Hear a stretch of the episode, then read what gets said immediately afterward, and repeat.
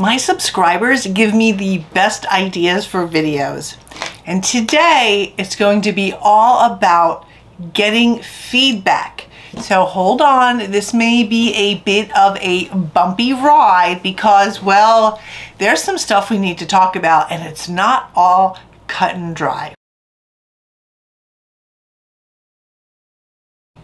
Hi, I'm Autumn Bardot. Welcome back to my channel. Here you will find writing tips, author tools, and hopefully even inspiration for living your best writing life. I think I have to say subscribe. Subscribe! Don't forget to subscribe, hit that notification bell, and I'd love if you would leave me a comment because I think this topic definitely, you should have some comments because everybody has their own experiences here and it's really good to share the whole feedback quandary, I guess you would call it. okay, so let's dive in. So a subscriber messaged me with a question um, about how do I weigh feedback on a book. So she wanted to know specifically about her book. How do I weigh the feedback? How, she said, how do I know if the advice is good? Um, is it just me resisting to make it better? Like I'm dug in, I don't want to make it better. I think it's fine the way it is. Or did the reader just not, the reader critiquer, just not get the book? And these are really, really great questions. And, um, there is no short answer. And I told her, you know what, these are great questions, and I'm going to do a video on this. So if you have questions, you know, drop me a comment in um, Instagram. I think she DM'd me or leave a comment here because sometimes, I mean, I want to help you address all those things that come up with writing. Okay, so if you've been in the writing community for any length of time, you know that everyone, everyone is really happy to give advice. Look at, at the plethora of writing Facebook groups. I mean, I have one. There's so many out there and they will all be happy to give you advice. But, and giant sigh, it's often not the right advice. It's not accurate advice. It's only partial advice or because it's just it's not in your genre it's not in your genre and so that matters i'm not going to take advice about even something like advertising from a romance group because that's a different reader um, you know, that the standard romance than say historical fiction, which is one of the genres I write. So I have a list of questions or things to ask yourself when you get the advice or the feedback back from someone. So the first thing you want to think about is, is the person giving the feedback or the advice an experienced expert writer? an experienced expert writer. Are they traditionally published? This will tell you that their writing is up to snuff and and your writing can be up to snuff and you can be indie. I totally get that. But you know if it's traditionally published that the writing is up to snuff and meets industry standards. Okay, so putting that out there. So that also means that they would understand the genre's conventions, their particular genre's conventions, and be able to deliver a compelling story. Too often, folks are too eager to give advice and they're really just amateurs or beginners and maybe they're just really compelling and they just sound the advice sounds really great uh, and they sound really convincing but they just don't have enough knowledge i guess you could say and I'm going to give you an example here. So it's like a person with a, a big interest in architecture telling you how to design your house without a basic understanding and of the basic without an understanding both of the basic and sophisticated elements of great architecture. We all have people like, oh, you should do this, but that's not going to go with, you know, they would have to know, um, you know, the, the elements of architecture and how they work together along with all of the other things that they need to go, like all the, you know, inside the wall stuff that is required of architecture. Here's another example. Um, we had several pool companies give us bids and designs for our very awkwardly shaped, very awkwardly shaped backyard. And we I got a couple guys in here and uh, most of them gave us, two of them gave us cookie cutter designs and they didn't get the aesthetic and the vibe I was going for. And they didn't give us something that worked with the very odd space that we had. A very odd space. Kind of long with a kind of pointy thing. Very odd space. Only one only one guy in, with one pool company was able to maximize the really odd space and also pointed out things that we could and could not do with this space. And he gave real, like great creative and logical, creative and logical suggestions. And he worked within the limits of the space and our needs and understood immediately the aesthetic and vibe that we were going for. He obviously had much more skill and experience than the other guys who came out. He cost more, right? But he turned a really awkwardly shaped backyard into just a, a beautiful living and entertaining um, space. So he he got it and was able to deliver because of his experience and knowledge. Um, so the next thing you that that would be are they an expert expert experienced writer? The next question you want to ask yourself is does the person write in your genre? Now there are some definite caveats to this, some definite exceptions. So most writers, good writers, will can give you basic advice on character issues, character development issues, plotting issues, plotting, conflict, dialogue issues, description issues. They can identify if the grammar is a, is a hot mess or if you're flipping back from present to past tense. Um, they can see if you've got too much perfect tense going on. They can see if you have too much backstory or side story or you get you veer away or if there's too much um, showing, too much telling, too much telling versus showing. So a right, most good writers will be able to, to tell you that, okay? They can tell you all of those things. So I could read sci-fi, right, which I have read sci-fi, and I can look at it analytically and say, hey, do you really need two pages to describe this weapon? Is that a genre convention?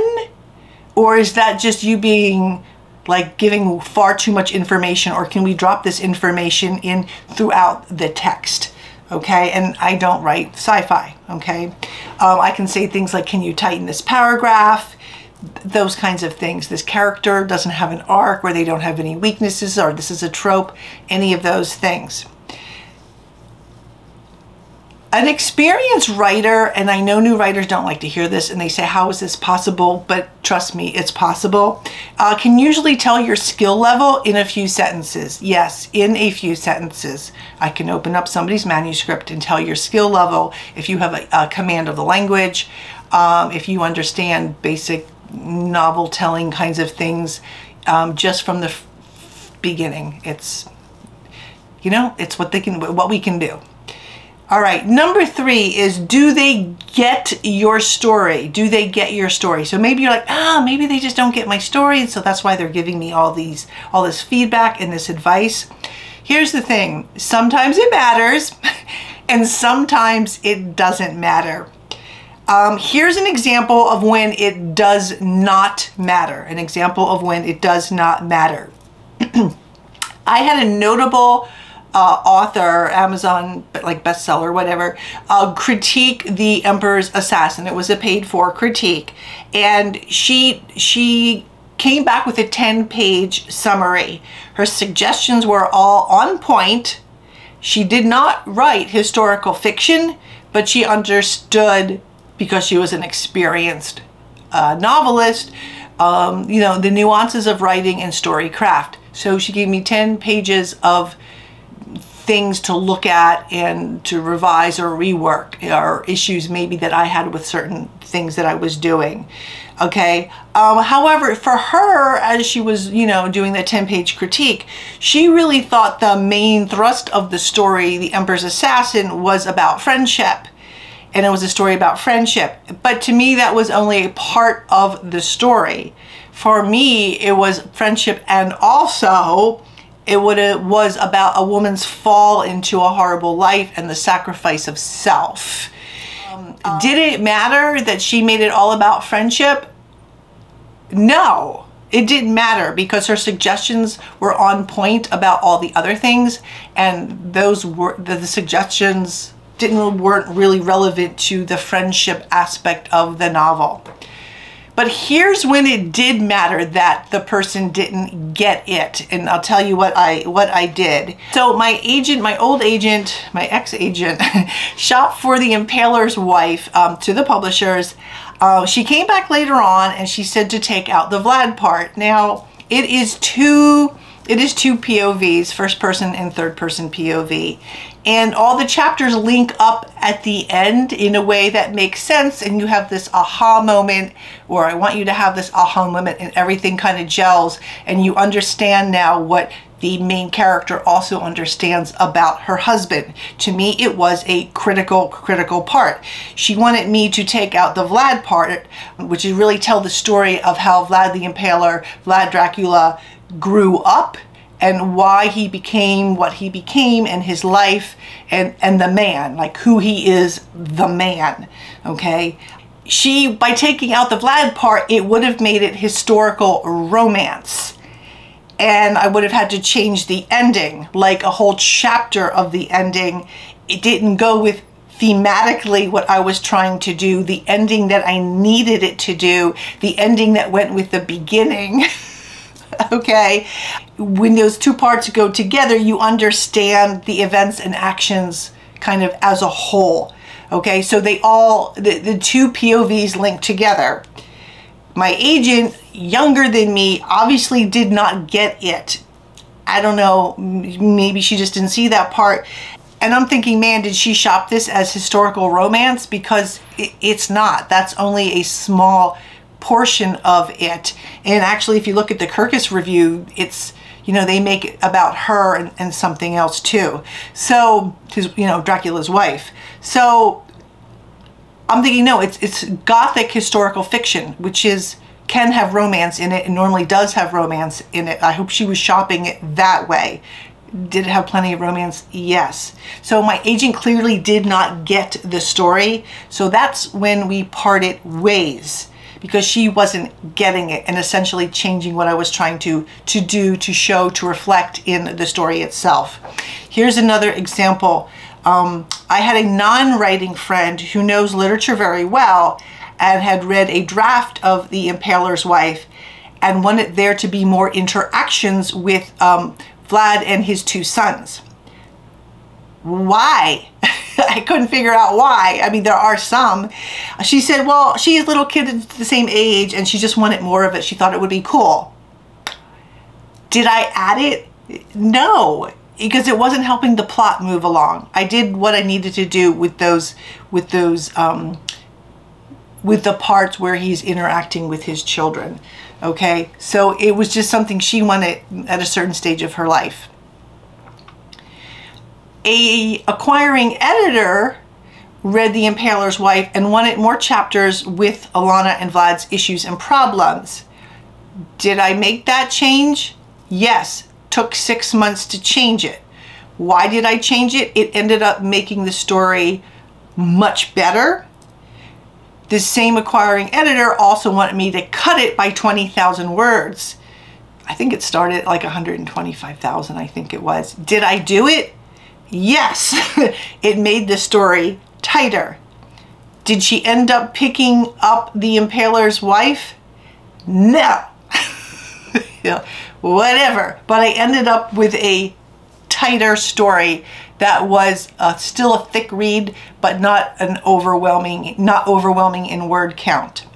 I had another friend, um, a writer friend, a very um, experienced romance writing friend who has written lots of books, lots of romance books and, and movie scripts. And she wanted to read a draft and she said she didn't like it because she thought it was, she wanted it to be more like a political power couple kind of book because I think at the time, I think House of Cards was big on Netflix and that's kind of what stuck in her mind and that's what she wanted to see, like a House of Cards with Ilona and Vlad. And that's not the book I was going to write either. So, um, and that would have changed the whole vibe of the book, what I would have written in the book and it's like everything about the about the book. Okay, so that's things I did change and things that I didn't change. I had another acquiring editor that asked me to remove the scary parts because their publishing imprint didn't have those kinds of scenes and it gave her really bad dreams. Oh, well, good. um, I didn't change that either because I it's gothic. It should be it should be creepy. It should be a little bit horrifying. So that imprint obviously wasn't right and I didn't change it for it. So I gave you lots of examples there of um, just like one book. okay, so number four, how do I know if the person is right about the problem, the advisor, the critiquer is right about the problem, or if I'm just being too stubborn or prideful to change it? That is an amazing question and a very um, reflective question because a lot of people don't ask that of themselves. So, and that's the thing, really. Uh, how do you know? well, here's the thing. Grammar edits are easy to fix, and you should. So if they have says they have grammar issues, then you need to find out what those grammar issues are. Sometimes they're huge, sometimes they're minor, sometimes you really just don't know basic grammar rules um, but these are all very fixable. But sometimes it can be things about, you know, the conflicts going on, the emotions, the descriptions are too long or too short, the dialogue is, is, is not right, there's too much telling versus showing. So telling what's going on instead of the showing what's going on, pacing, any of those things. The hard truth is that it takes a lot of work and a lot of time to fix a lot of those issues if a um, if a writer friend, an experienced writer friend tells you those things. And it can be disheartening and it can take months to fix. Most of my rewrites have taken months, not a week, not a few days. A rewrite takes months if you're like a normal person and do other things besides just rewrite your book. Most people don't want to hear that, but that's been my experience and the experience of um, professional authors. so, so an example, and I think why the rewrite gets hard but will get easier as you get better at it is especially with the show versus tell kind of thing. Okay, so I'm going to give you an example of the show versus tell or the tell versus show. So here's a telling statement. And as you learn to do these, it gets easier to write them. So just that's kind of good news, right? So here's a telling. She rode through the thick fog and it made her frightened or another telling one. The thick fog, the, the thick fog frightened her. It's a bit of a tongue twister. Okay, so that is telling. So here would be the showing, changing of that sentence. The fog wrapped around her like a blanket of nettles, prickling her skin as she imagined all the horrors hiding in its cold grip.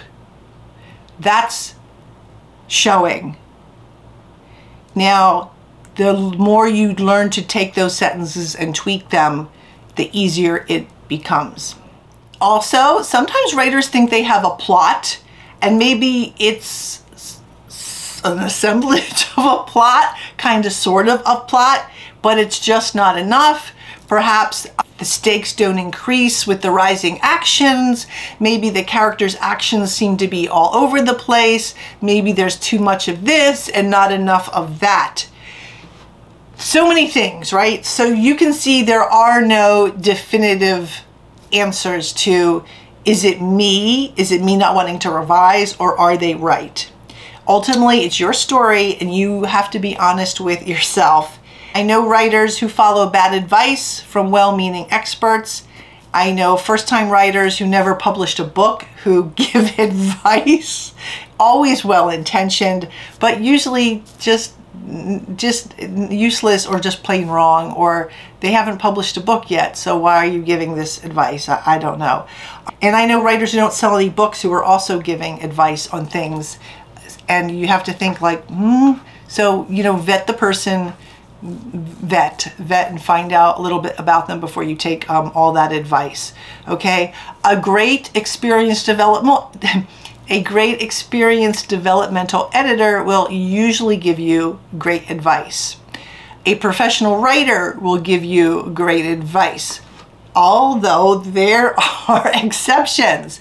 Case in point, when I was in the MFA program, um, my advisor, who was trad published, well known, I think he wrote movie scripts and, and um, that he told me that um, after reading a sample of a chapter that he didn't like a POV. Book had two POVs, he didn't like one of the POVs, and of the Impaler's wife, and that I had to fix it. And I said, oh, okay, great. Oh, well, not really great, but what's wrong with it? What don't you like about it? What exactly don't you like about it? I, I really, I really, really wanted to know. And his response was, I don't know. Wow, that was so not helpful. And he said that and i'm thinking you know when my students give me something to look at whether it's a college essay for college admittance or whatever whatever it doesn't it's not working i tell them exactly why it's not working exactly. So this person was unhelpful and they were you know a professional author so after dissecting the pov for a couple of weeks I de finally decided that the um, advisor had really only read one chapter um, of that particular POV and really had no idea how it acted as a whole in the story or what the twist was. So, and that's one of the reasons I left my MFA program because I went there for help and didn't get any. You know, hopefully your experiences are different in an MFA program. So, bottom line, there are a lot of variables and ultimately, you want to shake off your ego and figure out if the advice is worthy. And that it's not simply you wanting to deal with the fact that their advice or criticism or suggestion will take months of laborious rewrites because that is daunting and upsetting and you may even cry a little or get angry. But if you feel like that's what you need to do, then just you know kick that your ego to the to the curb and um, do that rewrite and make your book better. Make your book better. Okay. So i hope this helps. These examples my personal examples help you understand a little bit more when you get that feedback what you can do or how you need to look at it if you have your own examples, I would love if you would comment, let me know how, if you listened to somebody, if you didn't listen to somebody, if you wish you had listened to somebody, if you wish you had, or if you think you just might be too stubborn, and actually those people won't comment because they won't be, oh, I'm too stubborn. I think it's great the way it is. And you know, I guess that's fine too, right? I'm just, you want to live your best writing life. So until next time, dream, create, and embrace. Unless you need to revise that manuscript, then don't embrace, let go of the embrace, give that manuscript up, and then embrace the rewrite. Because you know what? That's kind of fun, I think. I'll see you next week. Bye-bye.